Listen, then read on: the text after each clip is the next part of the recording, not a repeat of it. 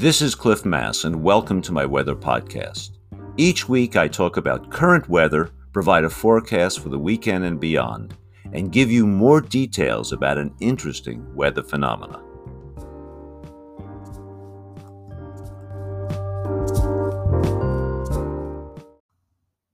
It's Friday, September 17th, and let's talk about the weather. Well, we are finally experiencing the first major weather system of the fall, and it's going to be a very wet one. Let's make it clear this is not the end of the world. It really represents a typically quite strong winter storm. We typically get several of these during the winter, and one that I believe will have substantial beneficial effects. The storm is going to have a slow start for most, but don't be complacent. A very wet period is ahead this evening. At 9 a.m., the coast has already had about a half inch, while the western interior has had a few hundredths of an inch, um, some places as much as a tenth of an inch. The winds have already started to crank up over northwest Washington and the coast. For instance, gusts are running around 40 miles per hour at Whidbey Island Naval Air Station in northern Whidbey Island, and in some locations in the San Juans. The winds are even stronger on the coast, getting up to 50 miles per hour. And I think it's clear these winds will strengthen in both regions during the next few hours. Now, tonight will be precipitation ground zero. This evening, sometime after dinner, the rain will start to come down in sheets in western Washington with many of you experiencing over an inch in a matter of a few hours. And Saturday and Sunday will continue the rain. It'll be on and off and more showery, but there'll be plenty of rain, and I think it'll add at least another half inch. The latest forecast suggests that the lowlands could well see one and a half inches by the time we get into late Sunday, and two or three times that on the western slopes of the mountains. An important issue will be thunderstorms.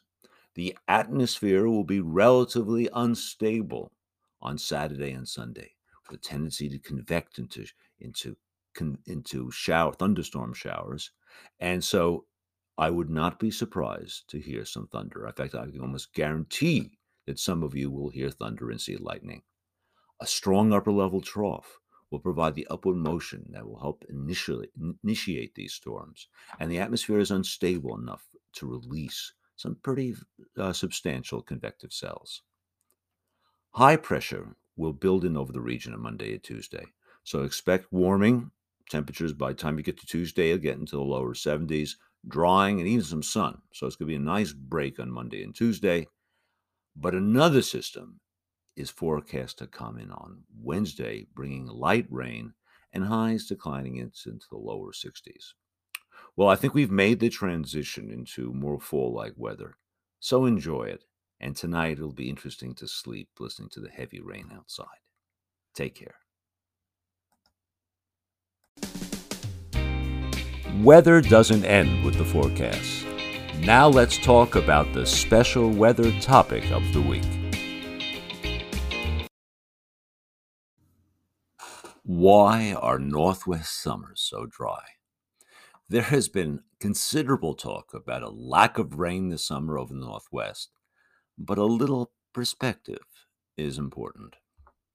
Our region has some of the driest summers in the nation, drier even than the arid desert southwest of the United States.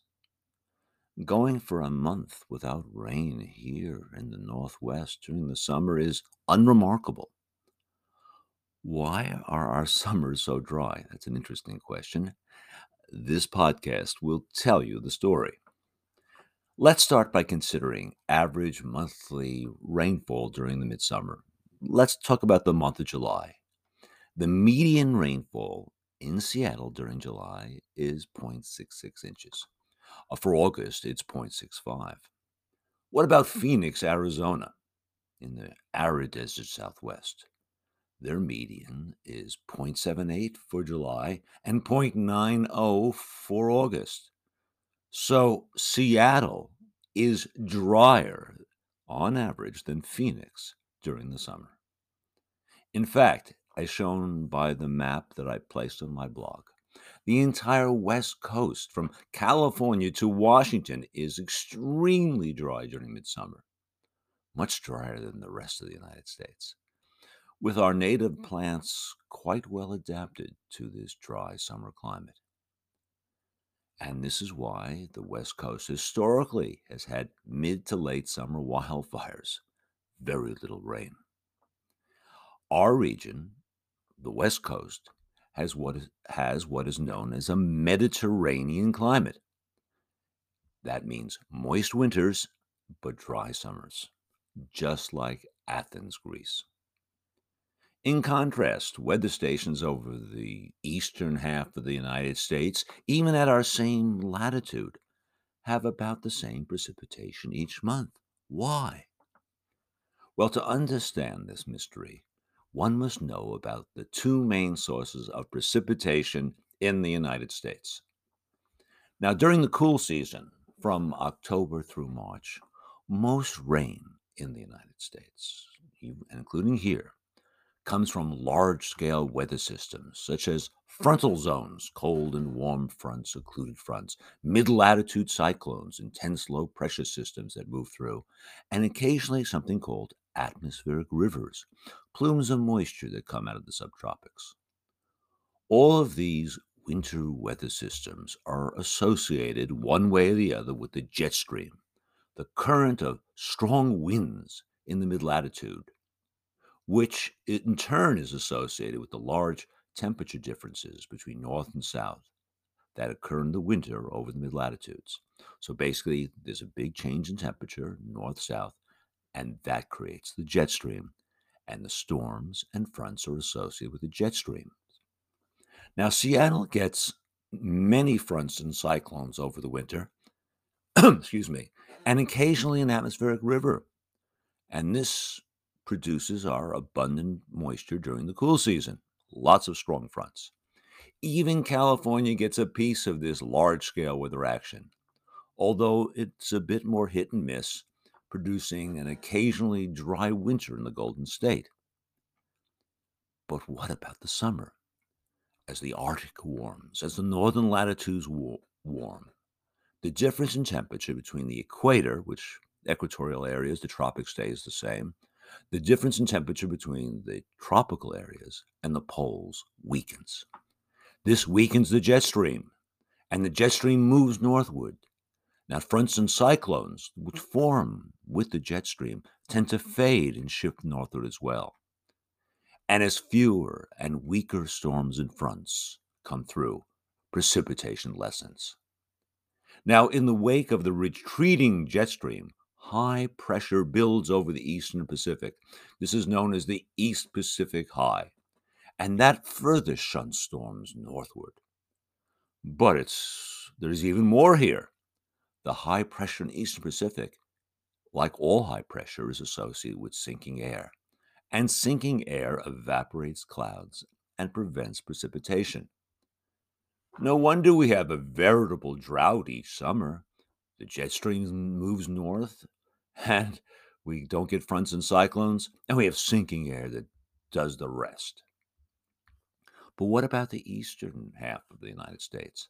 How can they stay wet in summer without the fronts and cyclones? The answer thunderstorms. As the large scale weather systems fade, the frequency of thunderstorms increases in the eastern United States as the surface warms during the summer. Now, the heating produces what we call instability and convection. Like in your cereal pot, you heat the bottom of the cereal pot and it percolates or convects. The same thing happens in the atmosphere. So, heating of the surface in the summer in the east results in thunderstorms. And these thunderstorms are helped by moisture in the atmosphere. And the eastern United States has plenty of moisture at low levels, with air moving northward from the warm Gulf of Mexico and South Atlantic. Warm water can inject lots of water vapor into the atmosphere. So lots of thunderstorms there, and that keeps the precipitation up. But why doesn't the Northwest, Oregon, and California get thunderstorms? The essential reason is that there's cold water offshore, the cold Pacific Ocean. While the Gulf of Mexico can be 80 to 90 degrees, our coastal waters are typically around 50 degrees. Cold water can't put much moisture in the air because cold air can't hold much moisture. And cold air at low levels coming off the ocean prevents our surface from heating up very much. And that's bad for thunderstorms as well because you need a warm surface to give you that convection. The cold air at low levels, that's bad for convection and thunderstorms. And I hate to say, it's even worse than that. The sinking motion from the East Pacific High works against thunderstorms as well. So, without the jet stream and storm systems, and without thunderstorms, the Pacific Northwest is very, very dry in summer. It is typically dry. This is normal. But why, you ask, does Arizona get to be wetter than us in the midsummer? The reason is that they are far enough inland to get some moisture from the Gulf of Mexico, something called the southwest monsoon. Arizona, during these monsoons, can get big thunderstorms in midsummer that can bring heavy precipitation. Now, interestingly, climate models suggest that under global warming, the southwest monsoon moisture may increasingly invade our re- region. But there's much research that needs to be done to understand this. I hope you enjoy learning about our dry summers, particularly as the dry summer becomes a memory with the first strong autumn storm of the year. Thanks for listening. Thank you for listening to my podcast. Feel free to send me your questions or any topics you would like me to cover. This podcast will be available every Friday morning on my blog and major podcast platforms. If you would like to support this podcast, feel free to use the Patreon link on my blog. See you next time.